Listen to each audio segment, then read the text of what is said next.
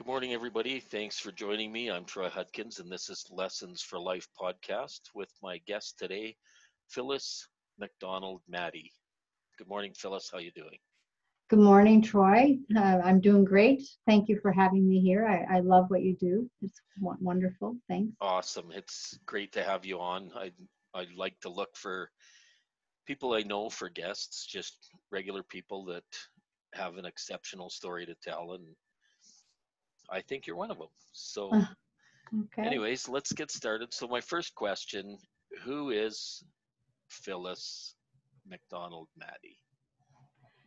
Okay, so so uh, that that's a really good question to ask. Um, um, 10 years ago, I think I would have answered it very differently. I'm 56 right now. Um, uh, first and foremost, I'm, I'm Phil, uh, the woman. Before, I think I would have said I'm the mother, the sister, the daughter. But I've learned to embrace who I am and um, I think it's really important to acknowledge that we're that person, that human being uh, first, and um, um, you know, to acknowledge who we are uh, as that person without all these other titles. And so um, it doesn't mean that I forget about those because those are still so very important to me. But being being uh, embracing my womanhood, uh, the human being that I am, and nurturing myself has become a very big priority in my life. Nice. Um, second, I'm uh, a mother of five. Uh, we have a blended family, so um, three um, I gave birth to. Uh, two are, are um, my husband's children. Um, it's my our, my second marriage and uh, we're just so proud and blessed to have those children. Though, well, they're all grown now. The youngest is 20. They range from 23 to 39. Nice. So, yeah. Um, secondly, I'm a wife. Uh, my husband and I are best friends. Uh, we have a lot in common, but we also have very many differences, which I think makes for a lot of interesting, uh, you know, uh, conversations, interesting uh, uh, things that come up. And uh, but we have the same goal in mind which is really you know we have good same morals and things like that. So we have a really great relationship. I'm a daughter. Uh, my mom passed at 62 so she's been gone from us for 22 years now. My dad is still alive. He's 85 he lives in newfoundland which is really far away from me it really feels further just because he's he's there and I'm here in Alberta. And uh, with COVID now, I really, really miss him. But um, uh, we get to FaceTime with him now, so which is really nice. good. Um, I'm a sister. I have a bro- one brother and one sister, uh, David and Lois. Uh, one is older, one is younger. Uh, so I'm the middle child. Um, I'm a nurse. Uh, I'm a knowledge nut or enthusiast, whichever you want to call it. I love to learn. Uh, I've been like that all my life. Uh, I love to share what I learn. Um, Gary, my husband, will always say, "Phil, why don't you just read something? Just, just you know, something silly." And I'm always learning something that's kind of factual or something that can improve my life or improve someone else's life. That's just who I am. That's just what fills me up. Um, and and I uh, I like to share what I've learned, what I've experienced. Uh, I've had some uh, really amazing blessings in my life. I've also had some really dark times, and uh, the combination of those things. Uh, if I can help somebody else with an experience that I've had, that I've been there, and help someone else get through it a little easier, then I'm all in. So awesome. So I wear wear a few hats, and I I kind of like them all. That's awesome. That's very awesome. Yeah, I interviewed a guy the other day, and he said one of the biggest things in life is to keep learning. Absolutely, I think it's Continue yeah, learning. Yeah, keep learning. Uh, uh, we like to be in our comfort zone, you know, where everything is just, uh, you know, we anticipate everything that's going to happen, and we have that routine but i think i think the times we grow are the times when we're most uncomfortable oh for sure because then and that's the universe just saying okay i'm pushing you somewhere else i'm pushing you in a different direction and and uh, it may be uncomfortable, but uh, change is, I think, is inevitable. And uh, uh, I think after a while, we have to learn to embrace it. And uh, Yeah. Yeah, and and change as well as um, failure. You know, like absolutely, when you when you try something, maybe once, maybe multiple times, if you fail, you learn from that and you grow, right? absolutely, yeah. Yeah. Yeah. That's, Failure is a failure is a big part of success. yeah. I read something one day. It said um, the the people that succeed have failed more times than most people have tried. Absolutely, yeah. I've heard that, something that too. something like that. Yeah, um, uh, our youngest boy was into basketball and um, for all of high school, and uh, did very well. And I always remember uh, Michael Jordan had talked about, you know, he was such a su- such a success in basketball, and he said, if only people knew how many times, the thousands and thousands of times that I missed the hoop, Right. Right. right? Yeah. the t- thousands. So everybody who starts out, you know, no one's a master immediately, but I mean, you have to start somewhere and starting and keep going and you're going to fail, but then, you know, it's either going to motivate you to move forward and do better or it's going to motivate some people just give up. But, you know, those of those are people who do uh, just keep going and saying, okay, I'm going to do it this way or I'm going to try a different angle or whatever, Right. then, you know. That's yeah. So success, uh, failure is a big part of success. Fail your way to the top. Yeah, and I think your mindset has a lot to do with it too. Like I had read once, Henry Ford said, whether you think you can or you think you can't, you're right, That's one of my favorite sayings. right? Like if you think you can do it and you put your mind to it, you will do it. You will You will. accomplish what you set out to. Yeah, yeah. And I think that's awesome. Yeah, Yeah.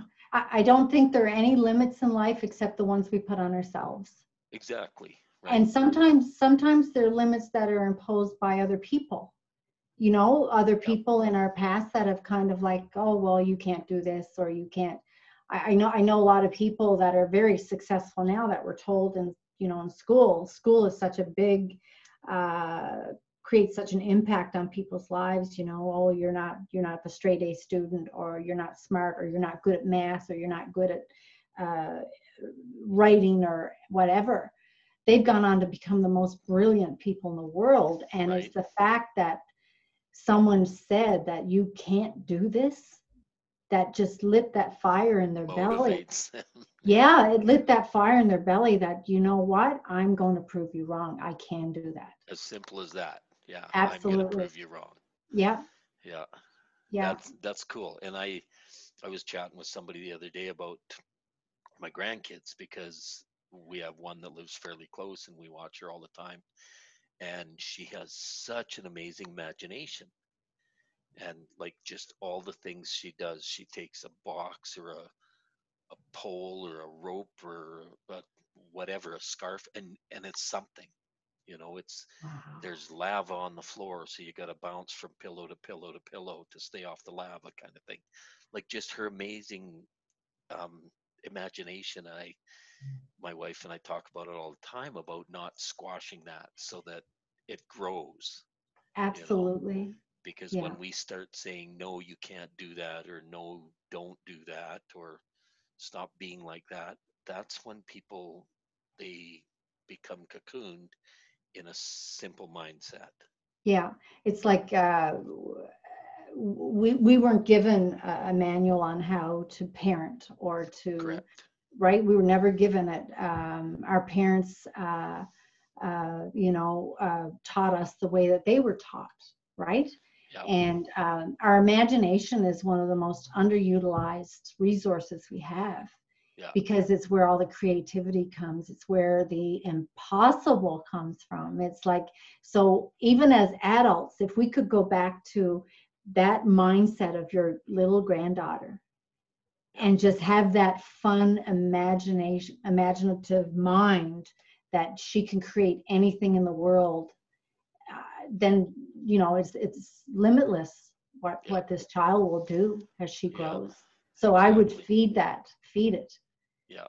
Yeah, yeah, and that's Yeah. what we do. Like we, we, we constantly, you know, she likes dress up, so we purchase little and and not expensive, like cheap dollar store stuff, but Yeah. things that she can use to dress up and imagine and create with. Yeah, You know, and it's just it's Yeah. cool. Yeah. And I I hope all my grandkids do that. You know, they yeah, they learn and and grow like that. yeah. And So I think we should all do that as we get older. Like I have a dress up box. Yeah. I have a. you put on a fun. but you know, I have a funny dress up box, and it's Right. um, I pull it out when it's necessary. You know, if Right. someone's having a bad day, a funny wig and weird pair of glasses, or a yeah, Make make people laugh and brighten Yeah. their day.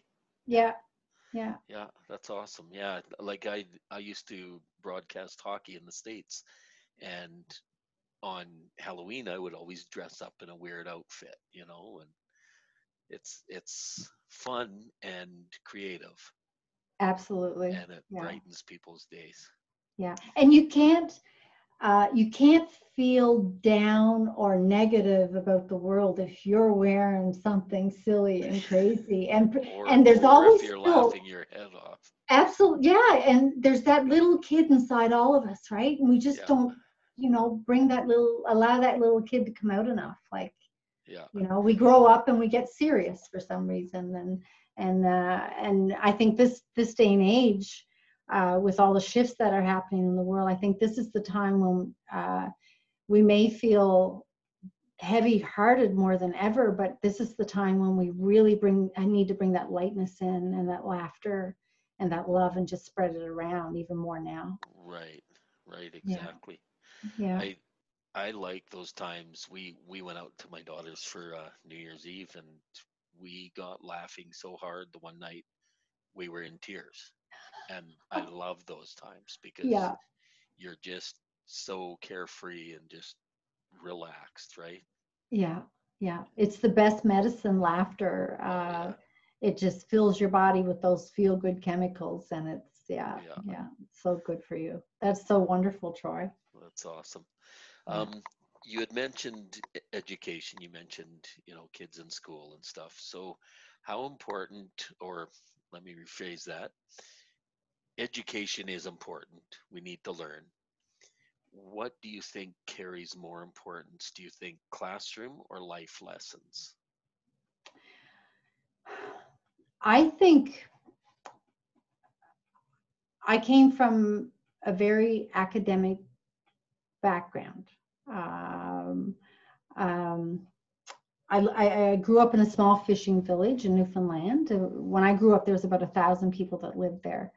Um, so my grade, I, and we only went to grade 11. But my father had um, uh, gone on to university. When he was uh, 15, he left home. I think he did grade grade nine from. He did grade nine in September, went on to grade 10 in, in October. He read every Nice. book. He was so so. We grew up with like uh, parents who were always reading. Um, encyclopedias were always out. He was always looking something up. To- just totally, and I guess that's where our our our because we're all like it. Our our uh, um, just drive to learn and and knowledge came from really. You know, uh, is National Geographic books. You know, were always there. Just learning about all different parts of the world. There's even now today, there's barely a thing you can bring up with him that he can't talk about.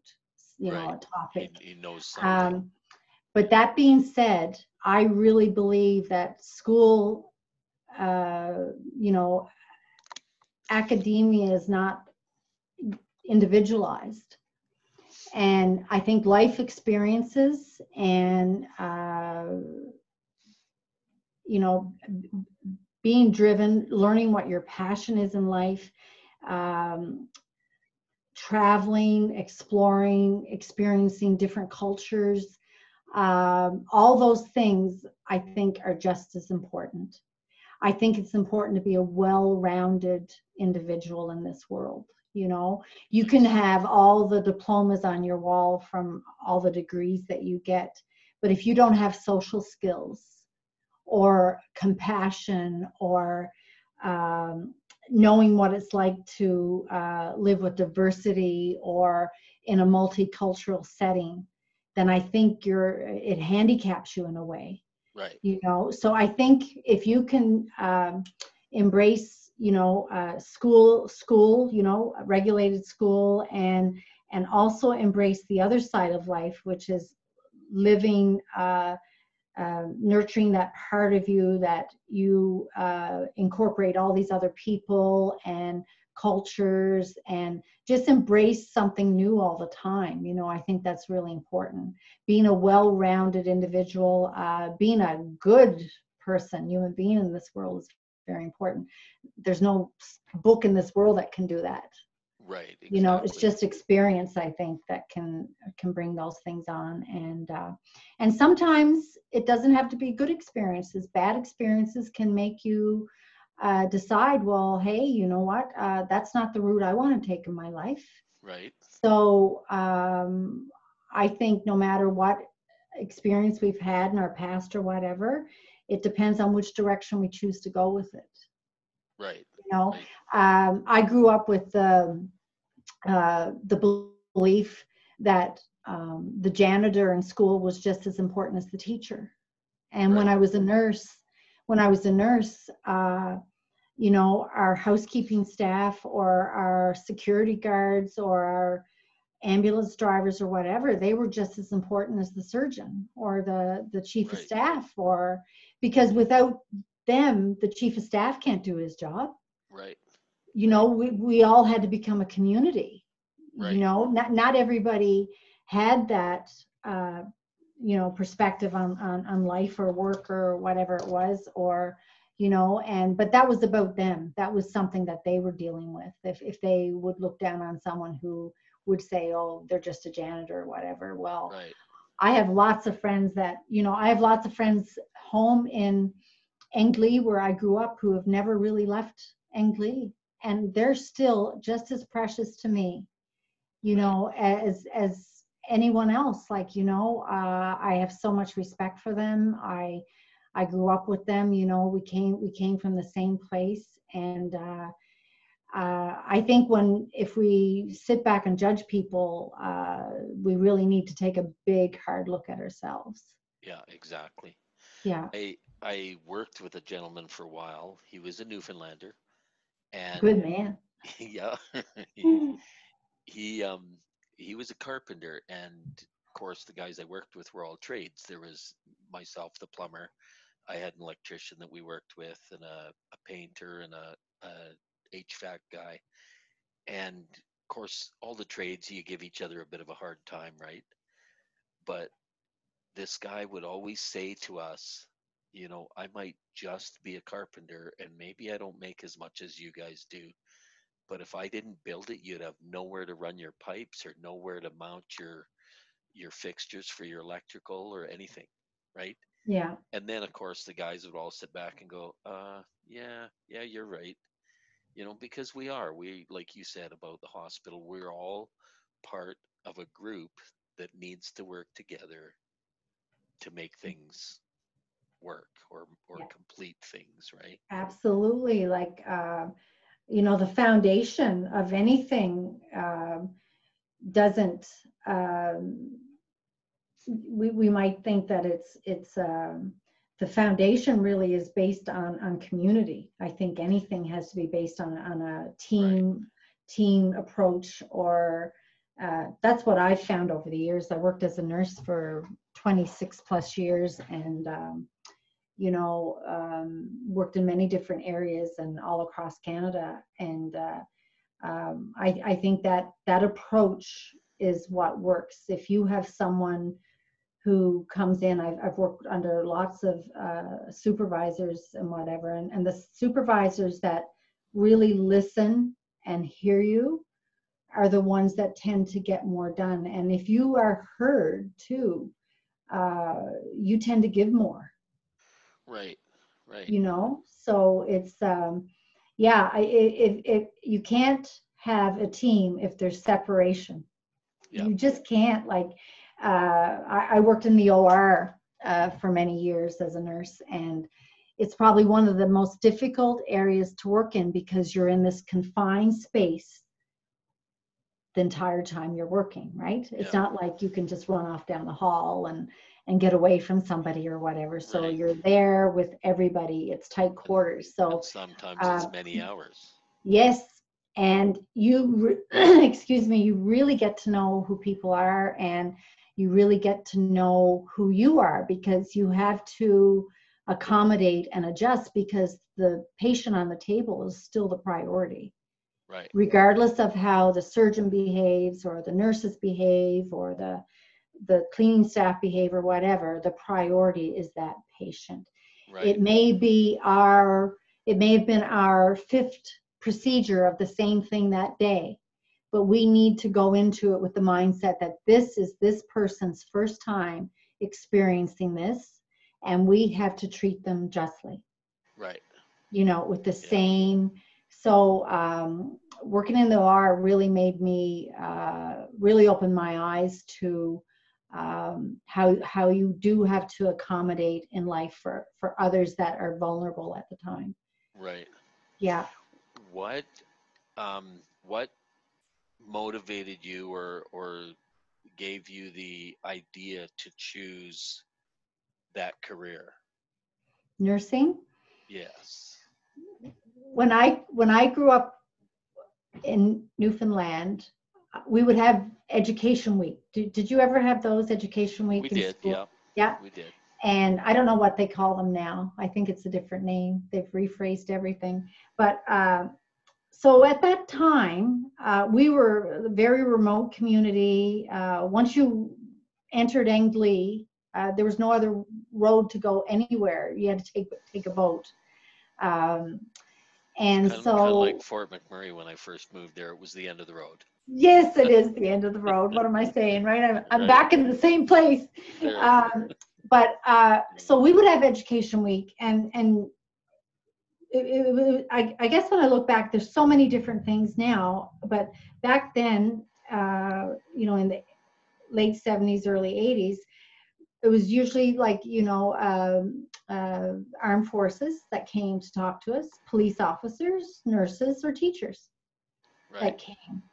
And so we got that exposure. We never got really uh, exposure to much of anything else. I think computer science was starting to slowly creep in. And, um, but I remember uh, when I was 13, 14, 15, my grandfather got very sick and we moved into his house with him as a family. And my parents hired a caretaker to come help him. And that really put me on that road to wanting to care and help for people who were vulnerable, Nice. who were sick, who were. So I remember when I wrote my, you had to write an essay at that time for uh, entrance, and uh, uh, I didn't have the chemistry, physics, um, biology courses. We we did grade 11, so we did earth science, geography, or whatever. But we had to write an essay, uh, an entrance essay, and it was a lot about my grandfather, my father's Nice. father, and how he became ill and how we nursed him and helped. You know, uh, we all kind of came together as a family to help him and do what he needed to get him well again. And Nice. uh, that's what really inspired me to become a nurse. So so for you, this was a very personal decision. Yeah, it was. It was. Nice. That's Yeah. awesome. Yeah. That's Yeah. awesome. and it Um, was a, it was a great career like uh uh a very challenging career uh it, it w- takes a lot out of you physically and emotionally uh right. um but there were days that I would be so happy about a case that I had or whatever, you'd have to scrape me off the ceiling. Like, you know, it was a high that uh, was such such a natural o- occurrence. Like it was just like, wow, you know, uh, we were really able to help because a lot of times it's life and death. You go in and you're not sure what the outcome's going to be Right. and I love that. I get, I'm a Gemini. I get bored really easy, I've learned that about myself. I get bored. I love variety. So I worked in acute areas, ICU. I worked obstetrics, labor and delivery, uh, premature babies. I worked with uh, in the OR. Uh, I don't know if I said emergency. Uh, so I, have worked in areas where you just never know what's coming through the door, and every case right. is different. And that is what used to like just fire me up because it made me use my resources. Right. And even though you think, oh, well, I practiced that. Yeah, I remember that. Yeah, that was that in paragraph five on page 10 of my notes but it's amazing how it's in there it's right. recorded in your subconscious and when you need it it comes out and and you right. you use it you know so i love that about nursing that's awesome yeah, yeah. my my uh, aunt was a an emergency room nurse for i don't know 40 some years in in pincher creek alberta and she uh, okay. uh, she worked nights pretty much her whole career because she liked the amount of action that went on at night. Yeah. Especially on a full so, moon. Yeah, yeah. Full moons were the craziest. Yeah. Yeah. Do you, when you were growing up, you, your parents, your siblings, who or who do you think had the biggest impact on who you've become? Oh, I think both my parents did in very different ways. Um, my mother, uh, like I said, she's been gone. She died way too young at 62, breast cancer. Um, she she was our glue. She held us together. My father worked a lot outside the home. My mother did too. We we had a um, a family business. Um, my father was also the fish merchant for the town. Uh, he was manager of the Salt Fish Corporation. And um, so we had businesses. Uh, we had a, a store in Englee that sold everything right from groceries down to coffins, you know, like had a bit of everything.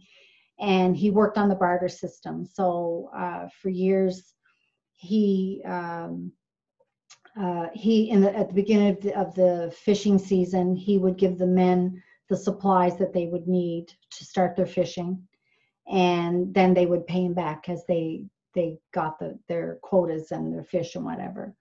And so he worked outside the home a lot. He was always busy always had a pen and paper in his pocket writing notes of things he had to do and stuff like that. So mom was very loving huggy touchy um, loved to laugh. She loved to laugh. She was an incredible singer. I don't sing, I can whistle a little bit. My brother sings really well. Um, she loved to sing, uh, she loved to have fun.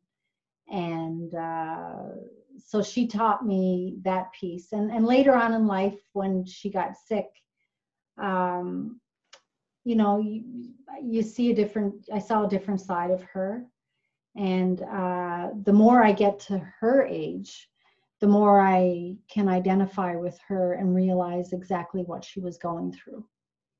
Right. You know, I, when I was younger, I don't know that I truly realized what she was going through, but she's taught me, you know, uh, so many blessings. And she would, Christmas, especially in Newfoundland, I, I still see this picture of her. Uh, we'd all be down, you know, um, dress normally kind of thing and people would be over and uh, we'd be socializing and having fun.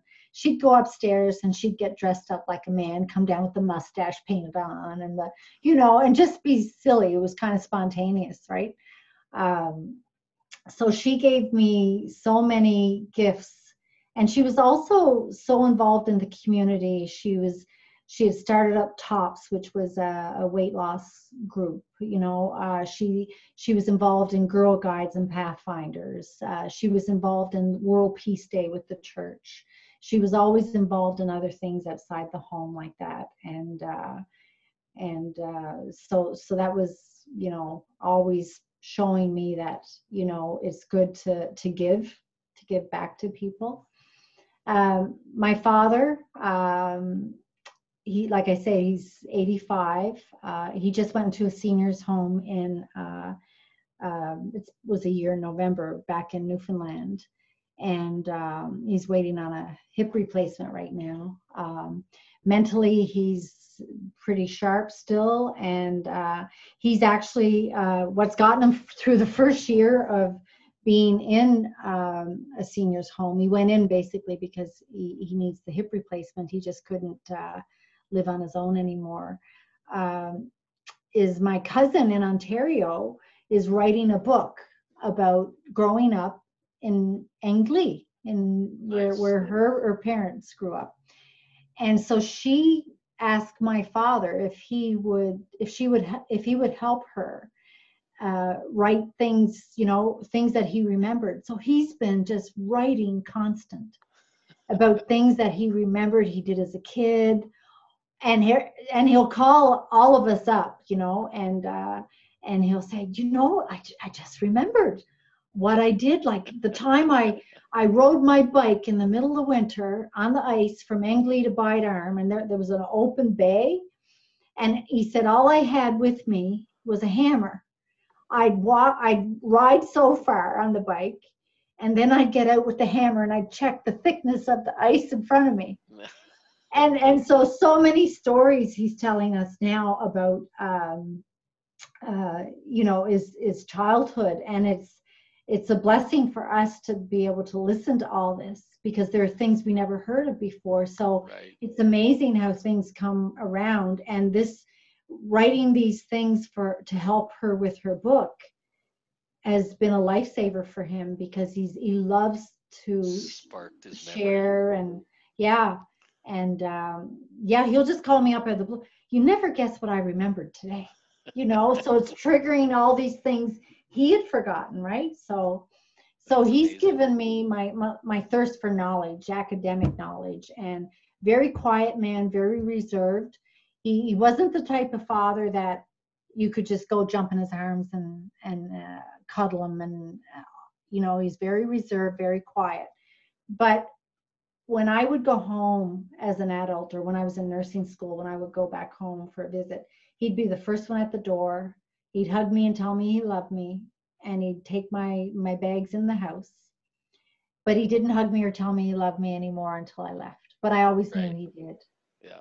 You know whereas my That's mother awesome. was my mother was every day. So they were very different but they gave me very different things. So i think both of them uh, are equally important you know nice. and um, yeah so do you think your siblings had i know i know growing up in a family you've you know you have your sibling rivalries or your arguments and things but do you think there's anything that, that they've given you that's taught you any lessons or that you've gained from them? Oh, I think so. Um, my brother David is just 11 months older than me. Um, he he was when when we were little. He was uh, wow. This is really a walk down memory lane, isn't it? when we were little, uh, he was the first boy, and my parents lived with my grandparents, my father's parents.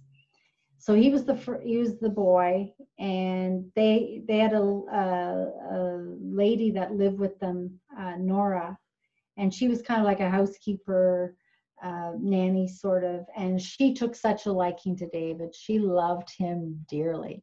So when I came along, I was kind of like, you know, yeah. uh, David was always the one she loved the most, and she didn't deny it. She was, you know, it was very visible. My mother even even would comment on it when I was old enough to realize what she was saying. That I wish Nora would just pay as much attention to you as she does to David. You know, so I think it made me learn to be. Um, and this wasn't David's fault; he was just a baby, but it made me learn to be uh, more independent okay. more um, you know um, in tune with who I was and and yeah, it used to tick me off sometimes. I have to say because it, it, that went on even up into our teen years. You know, it was went on a long. Well, we time. all we all want um, recognition or um, you know that type of attention. I guess. Yes. We all want it. right? Yeah. Like you, you don't you don't go anywhere and hope that everybody pays attention to everyone else but not you, yeah right? We all want the attention. So yeah yeah so so i think i learned that from him and now like he's he lived here in fort mac he just uh, bought a place in Lac La Biche he worked he was uh, retired from the army of 30 years uh, he was in the air force um, he went through a lot of things uh, back in 92 uh, his chopper ditched in the gulf of mexico uh, with an electrical failure. They all survived. They all got out. You know, it flipped over, went down, and they all got out. And uh, he also was with Swissair when they did the cleanup and things like that. So he's been through uh, quite a bit of stuff. He's an incredible writer. He's, um, you know, um, yeah. So, um, yeah, I, I've learned to be very independent and i think a lot uh, lot has to do with him and um, and we we have it's funny how you have different relationships with your siblings uh, some siblings you you spend more time with and some you spend less time with and uh, david and i don't see each other a lot but i know he loves me i love him and uh, he's a he, he he's working he, he does a safety um, he has a safety uh, company now for construction here nice. in Fort Mac. So he's quite busy with that. And I know that when he's off work, he needs to just totally decompress and recharge. So I respect that. Uh, my- time. Yeah, my sister Lois is, um, she's eight years younger than me. Uh, she was a surprise and uh, but a lovely surprise. She's such a unique individual. Um, uh, she beats her own drum, always has. Um, uh, she's just a free spirit, and um, and we're, we're fairly close. And uh, even though there's you know the age difference, I really didn't get uh, to know her actually until she went off to university. Uh, so I was eight when she was born, and when she was eight, I left for nursing school, basically. So, um, you know, uh, so I really didn't get to really know her a lot because, as an eight-year-old and then a teenager, who wants to really play with their little Right. sister? Right. you know so uh, so i ended up a lot of times you know i was her babysat a lot and stuff like that but but she she's a very unique individual she does um, uh, crafting felting of uh, different birds and whales and she sells her, her projects all over the world she does incredible incredible incredible work and um, yeah so she's taught me to be a little more free you know a little more relaxed a little more a little more me because uh, i think i uh, i i don't think i know i was kind of the people pleaser you know please mom and dad and pleased everybody. And i think it's good to to help people but not at um, not sacrificing who you are and I, I was guilty of doing that for a number of years. And uh, a lot of us do that. And but acknowledging it uh, acknowledging it and realizing that you are a people pleaser is the only way that you can change it. Right. you know and uh, not not being a people pleaser now in life doesn't mean that i don't care about people or i'm selfish or whatever but it just means that i know what i need in my life. I know what i don't need and there's a big difference so Yeah. Yeah. And you need to know when to take your time. yeah absolutely Like, like you said, your brother has to recharge. You need to know when you need to recharge. absolutely and i've learned that you know i came from a family of uh, very very hard workers and uh, it was almost the theme of uh, what you accomplish your value is determined by what you accomplish in the run of a day i'm sure a lot of people can relate to that right Yep. you, you know so um, so i've really learned to kind of let that go uh, a lot and uh, but it took me it took me a long time because it's ingrained in you you know Yeah. um, I, I know that I some days at work I could accomplish more in an hour than some people would accomplish all day. Right. and that's just the way I was, you Yeah. know, just yeah, driven. And Yeah. so there, there's got to be a balance in life. Yeah. Yeah. So so I'm really proud of 56. Some go. people don't want to get older, but I'm just really proud of of 56 uh, and getting older. I'm not afraid of it. Uh, some people don't like it at all, but I, I I find that I'm becoming more me the older I get. Um, Nice. and also i met so many people who never made it to 20 or 30 or 40 and Yeah. so it's a blessing to be able to say that i'm 56 I I look at it as growing wiser and gaining more experiences. absolutely yeah It's Yeah, like I there's agree. lots of stuff out there you haven't experienced yet. yeah yeah And it's true now's now's your time, right? mm, yeah yeah So that's how think- i look at I it think as well that's a big thing. yeah Um, what do you do to unwind in in your own time? What do you do for you? me? Um read. Uh, i love to dance. I love music. I'm the type that you know my husband will get in the car and it's like okay yeah. He'll turn on the radio and it's blasting because i i just love music. I love all kinds of music. I love i I love do. Yeah i do. I, I i i don't like straining to hear the words. I need to hear Yeah. them right? And when i'm driving the the better the music is the faster i drive. So i use cruise control a lot. But um i love music. I love um i love interacting with people. And i know mostly we now do it online. Uh you know uh i really miss hugging people. I'm a i'm a huggy touchy type person i really miss that physical hug um what else do i do i meditate um i take time now just to relax and do nothing sometimes never did that before in my life troy I, I will just make myself a cup of tea, put my feet up, and just sit there in the silence. And I'm That's okay awesome. with that. Before I would be, oh my goodness, what should I be doing or what can I, you know? And uh, but I am able now to take that time to just um, just be, and I'm okay. Yeah, I don't have to. I don't have to talk to someone. I don't have to be on my phone. I don't, you know, I we, we just got two new little puppies New Year's Eve, so I don't have much downtime, but I'm getting so much love from them that it it really doesn't matter. Yeah, that's awesome. Yeah. It's exciting. Yeah. Um, who do you think in your life, so outside of your family, maybe maybe a teacher or a coworker or something, who do you think had the the biggest impact on you? Ah, oh, I think there's a lot of people who had big impacts on me.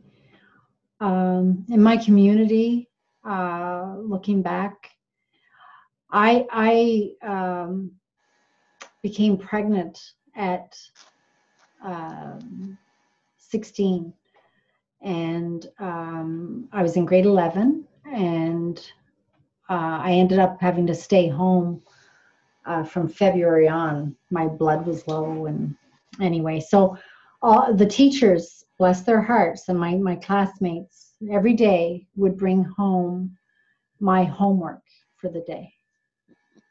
Nice. They uh, they would all take turns doing it, and I would go to school and I write my exams. Um, and my mother, uh, I know when when I took my final exams, my mother uh, could have gone in and written them. She studied with me, Yeah. you know, day and night, and and I passed with honors. Like she, Nice. she, you know, really helped me. So all of them inspired me, and I remember my graduation. I was quite big and pregnant at that point because I'm not very tall, so I was, you know, very big. And uh, my daughter Vicky was born in August, so at the end of June, uh, I was quite big. So my classmates, and I've thanked them since. I, I thank them all individually. Um, they wore over their beautiful dresses and suits, they wore the gowns from the church choir, Nice. the United Church Choir. so that it would camouflage me and I wouldn't stick out like a sore thumb. So you all look the same. We all look the same.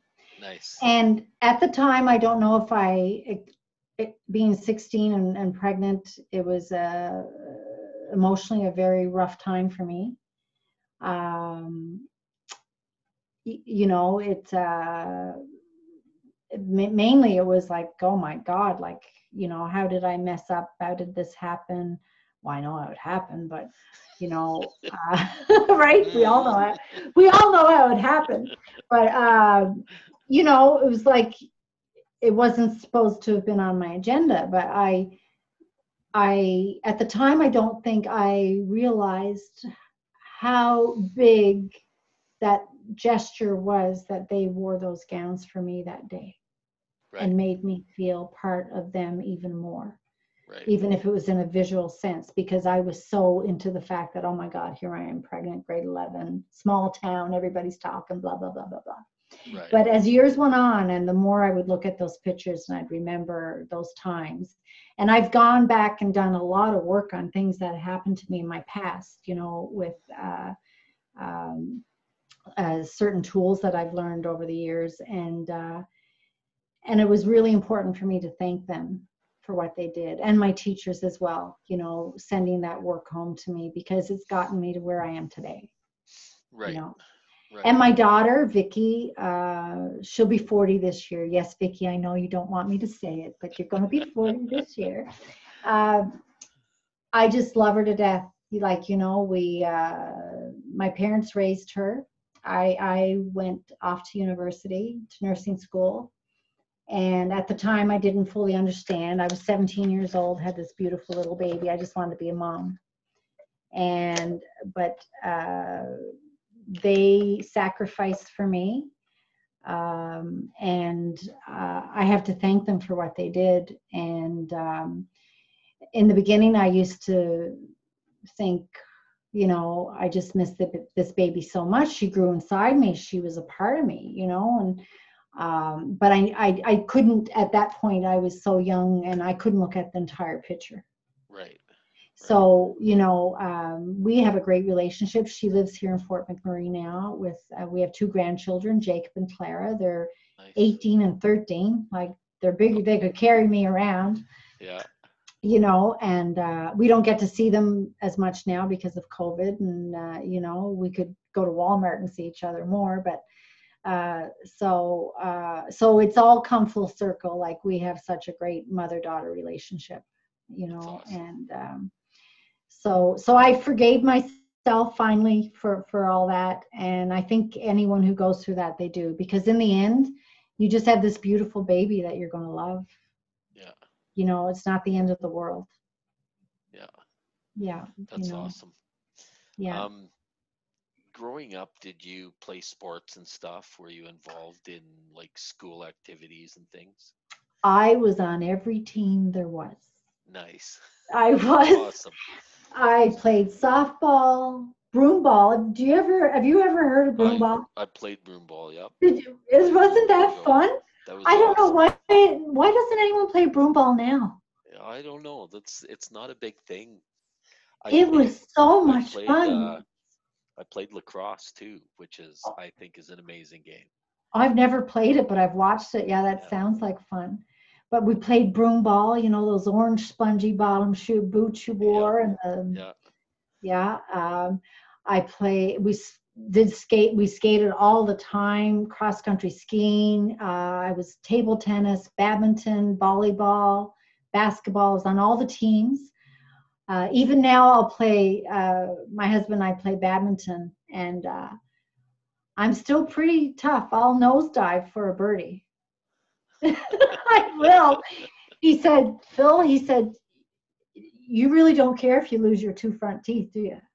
I said, nope. I said, it's a matter of getting that birdie back over there and you can't get it. Yeah. So uh, I definitely do have a very competitive side, but Nice. uh, no, we were involved in all the sports. We were involved in dra- drama club.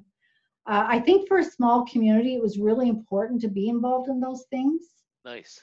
You know, Nice. um, yeah so so and and because we were a small community like i graduated my class grade 12 grade 11 was there was 12 to 16 of us i can't remember exactly the number so it was small it was a small school because i remember my husband saying we, we go to the gym a lot and stuff and when we first met and got together he said well i'll get you a combination lock for the gym i said why would you get me a combination lock just get me a lock with a key well, Phil, everybody knows how to use a combination lock. And I said, Well, I've never used one. What do you mean you've never used it? So he grew up in a school of 300, high school, Yeah.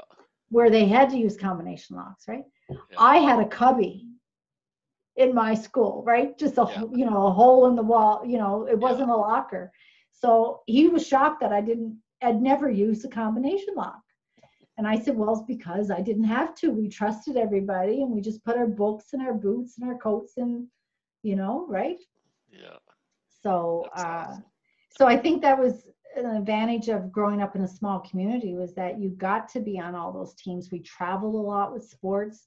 We would get billeted out. We would meet all kinds of people and end up being pen pals with them all back then because you had to write letters back then Right.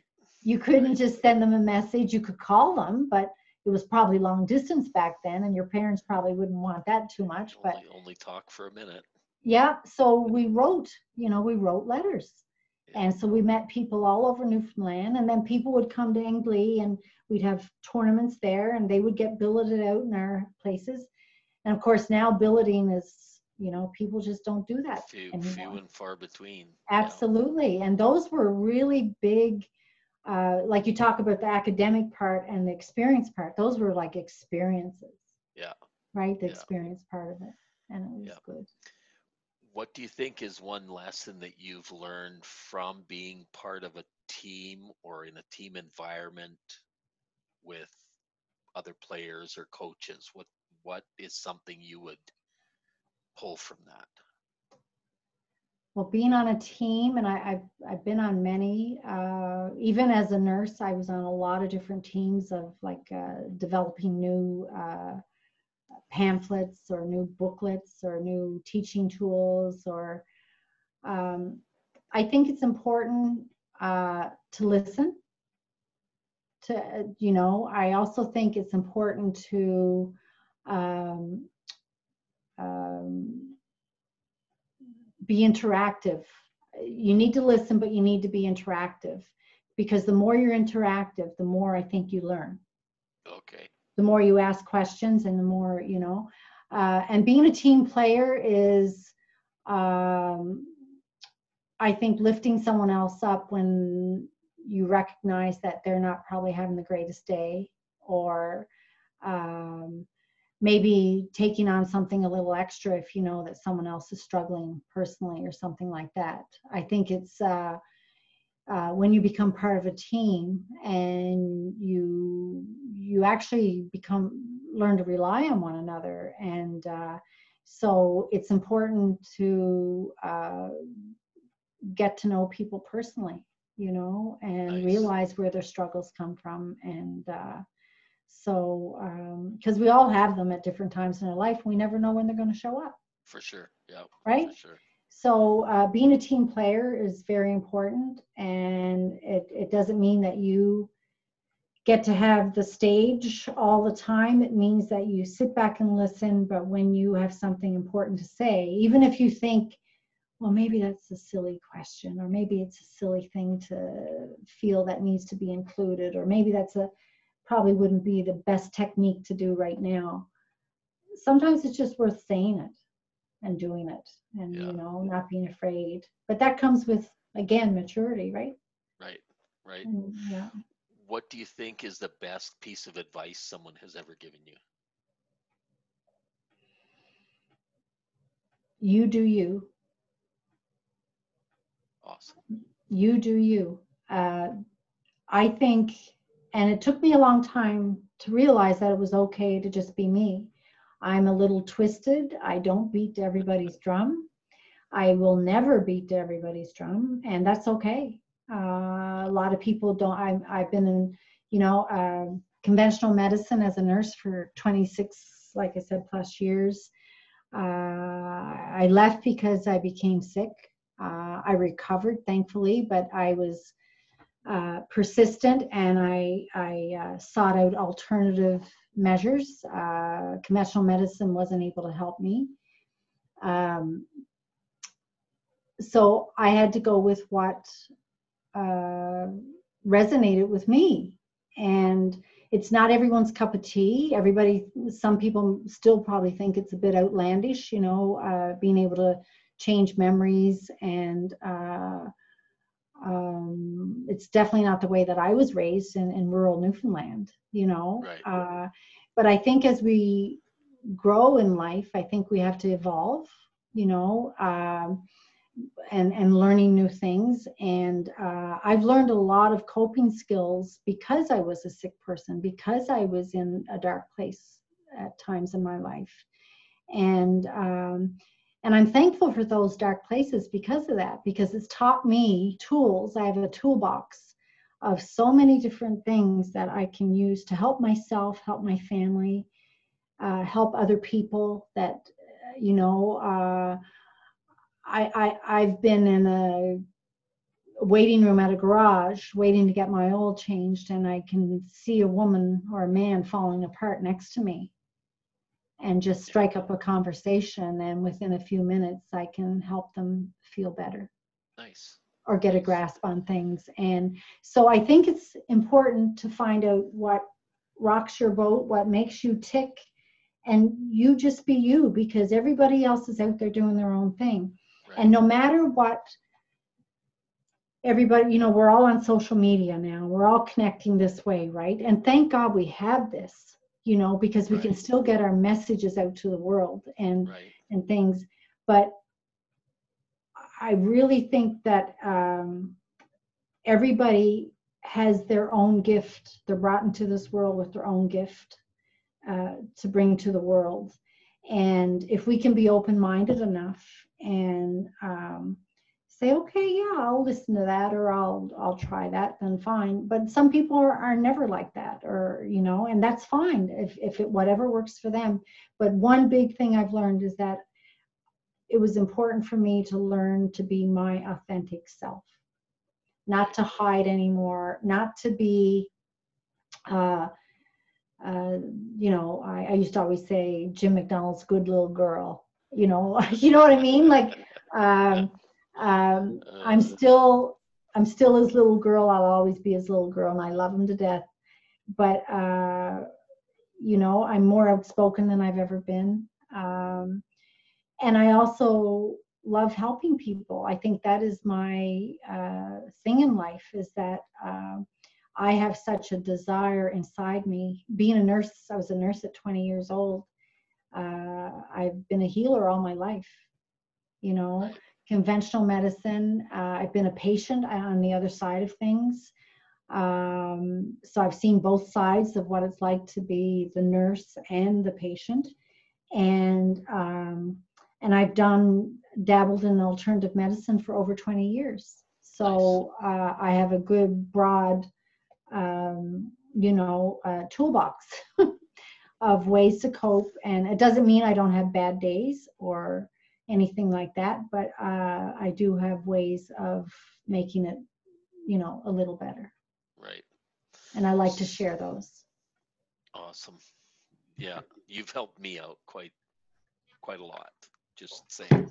Well, I'm glad. I'm glad. It was fun. We had fun that day. Yeah. Yes, we did. We did have fun. Um, with regards to education or even life, how do you know when you know?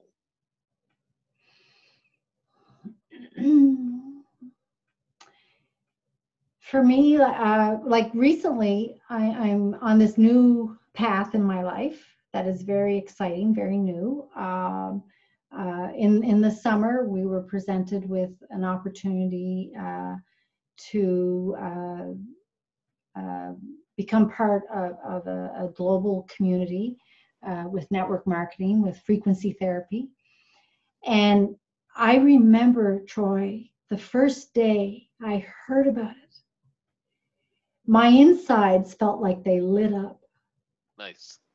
it felt like it lit up. Like I just, there were no reservations, there was no hesitation. I know exactly where I was. I was standing in the kitchen. I was listening to a video on Facebook of a friend of mine uh, from from the U.S. and she was talking about frequency therapy. And I said to Gary right then and there, I said, I have to be a consultant for this. Nice. I have to get this out into the world. I have to let people know what's available. nice. And it was just so I think if you find something and it just like I, I still remember the feeling, it was like, this is real. How could like I I had no words. it's like that aha moment, the light bulb just kind of bing. Absolutely. And it, and even and I, I learned that in May of last year was the first I heard of it. And I've since become a member and we have a team and it hasn't been launched in Canada yet, but it's coming. And um, I'm still as passionate about it now as I was back then. Nice. So I, I think like some, a lot of us, uh, a lot of people are in jobs uh, or have careers that it's a Monday to Friday job. It pays the rent. It pay, puts food on my table. It pays for my car, but there's no joy in it. And and I think after a time, um, that that just becomes stress, all stress. But when you can impact someone's life and give them, um, you know, uh, when when you feel that passion inside you, that oh my gosh, I can't wait to work with someone to show them how this works and help them sleep, help them get rid of their pain, you know, help them balance their body. And it's still, again, it's health based. I'm, I'm, uh, that is my, you know, niche in life is is health and wellness. Uh, this this is the only home we have. We may have the structural house that we live in, and you know, we have a kitchen and whatever. But this body and this mind are our only homes on this planet. It's the one that we live in 24 7. And it's the one that, you know, we have to take care of and nurture and love and and clean it up. Like if you if you got some crap going on in your brain, clean it up, you know, and uh there are ways to do it. Memories aren't permanent. They don't have to be we we are uh, I think sometimes as a culture we, we we feel that we have to suffer through life Right. there's that mindset uh, in a lot of cultures, but uh, we really don't have to. It's a choice now because there's Right. so much information out there. We don't have to suffer. Right. Yeah, I truly believe Nice. that. That's Yeah. awesome. Yeah. If you could write a letter to your younger self, what age would it be and what would you say? I've done that actually. Nice. Uh, I uh, when I was um, I think when I turned 50, I wrote a birthday card to myself, but it was my 105th birthday. And it was me writing it to me and elaborating on what my life was like. So it was almost like it was a um, uh, an intention for what my life would be. I don't know. I yes, I do know. You you believe in intentions and you believe in the power of belief and the mind, and collectively, the more we intend together, um, uh, if you can believe it, you can achieve it Nice. right? So um, if I were to write a letter today, I think it would be to my 16 year old self, letting her know that everything was going to be okay, that she didn't have to be so scared, that she really didn't let everybody down as much as she thought she did, that she, you know, if we could, you know, we never know what the future holds and we only are what we we know at the time until we learn something different. And um, but that's who i i often actually in my mind go back and nurture her. Nice. in my mind. And we can do that um, the, the tool that I, I use a lot is um, fast EFT and uh, it's a mind change trauma based uh, technique. And it's user friendly. Uh, I would recommend anybody and everybody learn how to tap on themselves. It's an incredible, incredible tool. I think our children should learn how to use it. Uh, I've worked with so many people that have been through, uh, you know, quite severe trauma, and they will come out the other side laughing. Nice. And um, and even with loss, grief is such a big thing that uh, as a culture we tend to hold on to grief. Grief tends to equate how much we love someone. And if we give up that grief, then there's this big part of us that feels like we're letting go of the love that we had for them. But that is never the case because our loved ones, once they're gone, they're happy, they're healed, they're well. That is my belief anyway. You know, there there there's one big party up there and they're just happy and singing. I my mother's singing every day to me. And uh, so so I don't think that our loved ones that leave us want us to be sad and miserable. Yes, there is a time to grieve, but um, not all your life. Right. And so some of the work that I've done with people, are, you know, and still choose to do with people, although I don't do it professionally anymore, but I'm thinking it might change. I'm not sure. I might open that back up a little bit. Nice. And um, so yeah, I would recommend anybody look up Fast EFT, learn how to tap, uh, and it's it, it, will save your life. It saved mine. That's how. I recovered when I became sick. Awesome. I love your passion for helping people and and serving others. That's amazing. Thank you. Um, couple random questions before we sign off here. If you were standing out, say, in in your little town in Newfoundland, someplace that's very familiar to you, if you were standing out by yourself and there was a door in front of you, what would your door look like? Describe your door to me. Wow, that's an interesting question, Troy. Like I, said, standing, random.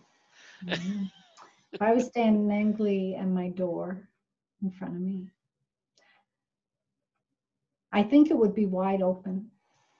Okay. I can see red in there because red's one of my favorite colors, but I think the door would be wide open and it would be just uh, sending love to everybody. Does your door open in or out? Oh, that's another good one. I think it opens in because I can see the red. And I would be just inviting everybody in. And the message I think I would give everybody is don't ever give up.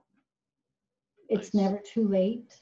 Uh, I have seen so many miracles in my life that I do not believe in the quote, no cure. I don't. Nice. Uh, I, I, believe that the body has an innate ability to heal itself. Uh, the mind does.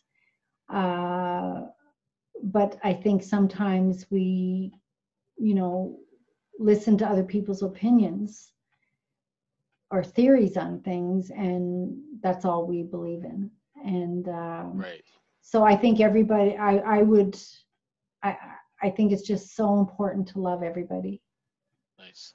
You know, what? even if you don't know them, like, um, you know, uh, I heard someone say a little while ago, um, they were asked, Well, how, how can you love me when you don't know me? And her response was, Well, there's so many people in this world that hate people and don't know them. I choose to love you. Right, right. And, and I thought that was really profound. I thought it was like, you know what? That's really, really good. Just love it's, everybody. It's kind of like walking down the street and you don't necessarily know everybody you're walking past, but you smile at everyone. Yeah. Yeah you know, just yeah. just to smile, just to yeah. you know, nod your head, and they kind of stand up a little taller. It's true, they, yeah, and and yeah. even compliment people. Yeah. Like if I see a woman with a nice jacket on, or a you know real hot pair of shoes, or or you know, or someone who um, with a, a dog, or I'll compliment them or I'll say, geez, you know, you look good today, you know, or, and I really believe that that makes, that can make someone's week. Yeah. And you don't know what anyone else is going through. Like you just don't Yeah. know. And I I know you from knowing you, you know, and Nancy, and I, I know you guys are that, that kind of people. You are, you know, and I think that's why, why we've met and why we're connected so well. Yeah. I really do believe that. Yeah, I I think that everybody connects at a certain level with certain people because of certain things in their life. Yes. Yeah, It's Yeah. it's awesome. Yeah. So what would be on the other side of your door if you stepped through it?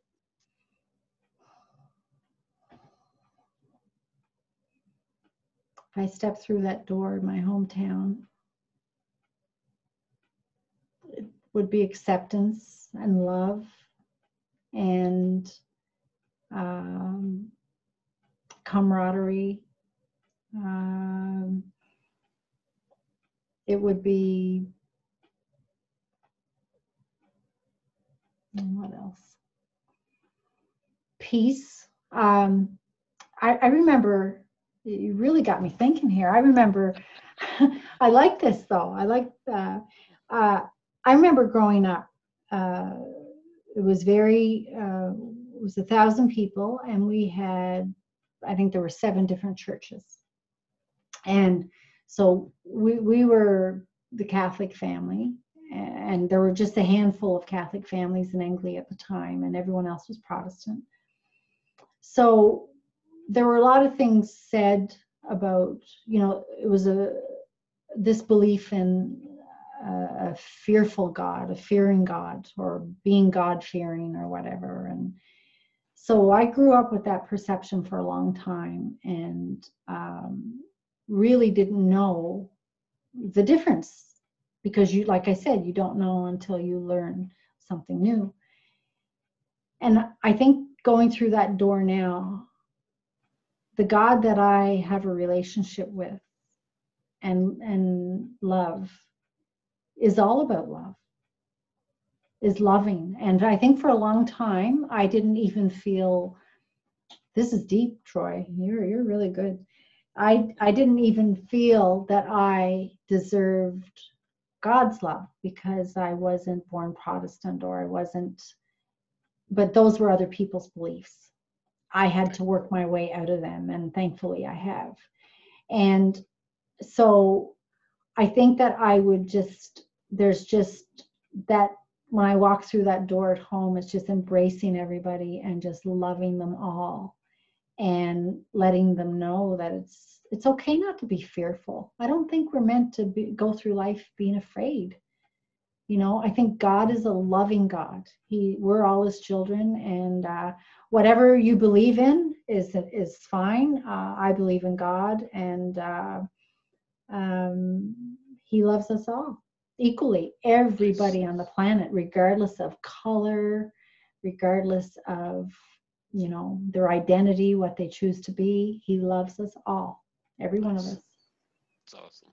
Yeah. So I would embrace just embrace them all because God can't be down here to love us all or put put it, his arms around us, but so we can do that for him. Right. Yeah. Right. If you were stuck on a desert island and you had a device and it only it never died and it only played one song over and over and over and over, what song would that be? You couldn't Okay. shut it off. you Couldn't have to it off. listen to this thing constantly. One of my favorite songs is um, Van Morrison's "Into the Mystic." Nice. It just takes me away. I feel like I'm floating on a river. It's just I love Van Morrison, and I play that song a lot. And there's a lot of different versions of it now, but it, his version is my favorite. nice. it's just yeah yeah That's what would be your what would be your favorite song Um, Hotel California would be my my go-to song. yeah I can listen Yeah. to that over and over all the time, forever, and just Yeah. there's a lot of Eagles songs that I could put on there, but that would be the one that would, if I had to pick one, that would be it. Yeah, yeah. And it's Yeah. funny, uh, I don't mind uh, repeating songs because I'll find a song that I love or that inspires me and I'll just play it and play it and play it until I know all the words. Some like if if I find something new. And uh, but there's a lot of people that don't like that repetition. They like Yeah. you know, so but once I find something I really like, but yeah, Van Morrison is always or and Tom Jones. I'm a Tom Jones fan. I mean, I, I just love the guy. I got to see him live in concert uh, a few years ago, and he was 78 then, I think. Man, he put on a show. Incredible. Yeah. Continues on. Oh, yeah. Yeah. Like just awesome. amazing. That's Amazing. Yeah. So, final question. If Phyllis McDonald Maddie has gone through her whole life, you're you're a big learner. If you've learned everything you could ever learn in your life, you've accomplished everything you've ever wanted to, and you've just beyond your wildest dreams, you've just achieved everything. And you've just gained all this knowledge. When you pass on and you leave this earth, nobody here would know who Phyllis McDonald Maddie is. If you could leave behind three lessons for life, what would they be? Um, to have what you've never had, you must do what you've never done. So just get out of your comfort zone, do it. Um, if you don't, so that's just one thing. If you don't like what you're getting, then you must do something different. Uh, that's been a big quote for me. To have what you've never had, you must do what you've never done. The second thing would be uh, don't ever give up on yourself. Um, be who you want to be what whatever rocks your boat whatever makes your world turn whatever fires you up that is what you're meant to be. No matter what anyone else tells you you know uh, that's what you're meant to do and uh, do it because life is short. But in the same breath it's never too late. No matter how old you are no matter uh, what your circumstances it's never too late too late to follow your dreams and your passion. So Nice. um, the third thing would be um,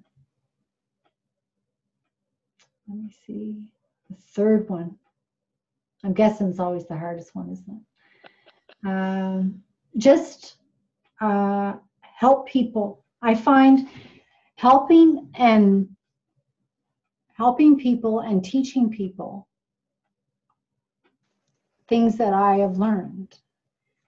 People think that when you teach you're always the one giving. But when i when i've teach people i learn so much troy. I, I remember when i was um, working as a nurse i would always sign up to be a preceptor for nursing students and to teach them you know how to work on the floor and give meds and procedures and stuff like that you wouldn't believe how much stuff I, I learned in that process. nice. You know, new techniques, new ideas, new theories, new everything. So I think teach but be teachable is like, because that's been such a gift for me. Offer to teach what you know so that you can learn more as well. Great. Yeah. That's nice. Mm. Mhm. That's amazing. Mm. I love your insight on life. Um, like I said, your your passion for healthcare or for helping people and and being a, of service to people. It's amazing, and you're a great person, I think. And I I hope that people watching this can learn from it or take you know things that we've talked about and use them in their lives to help them be better people and and maybe realize that you know we all start at a place and maybe don't have the same path but we can all be amazing in our own way i Yeah. think that's you know that's a big thing and i hope people watch it and get inspired and you know and enjoy what we've talked about today Yeah. I- I, ho- I hope so too. Um, anything I've said hasn't come out of just reading a textbook. I've lived uh, like I said, in some very dark places. I've experienced suffering. I, I know uh, it wasn't easy roads for me. There were some pretty dark valleys, but you don't have to stay there unless you choose to.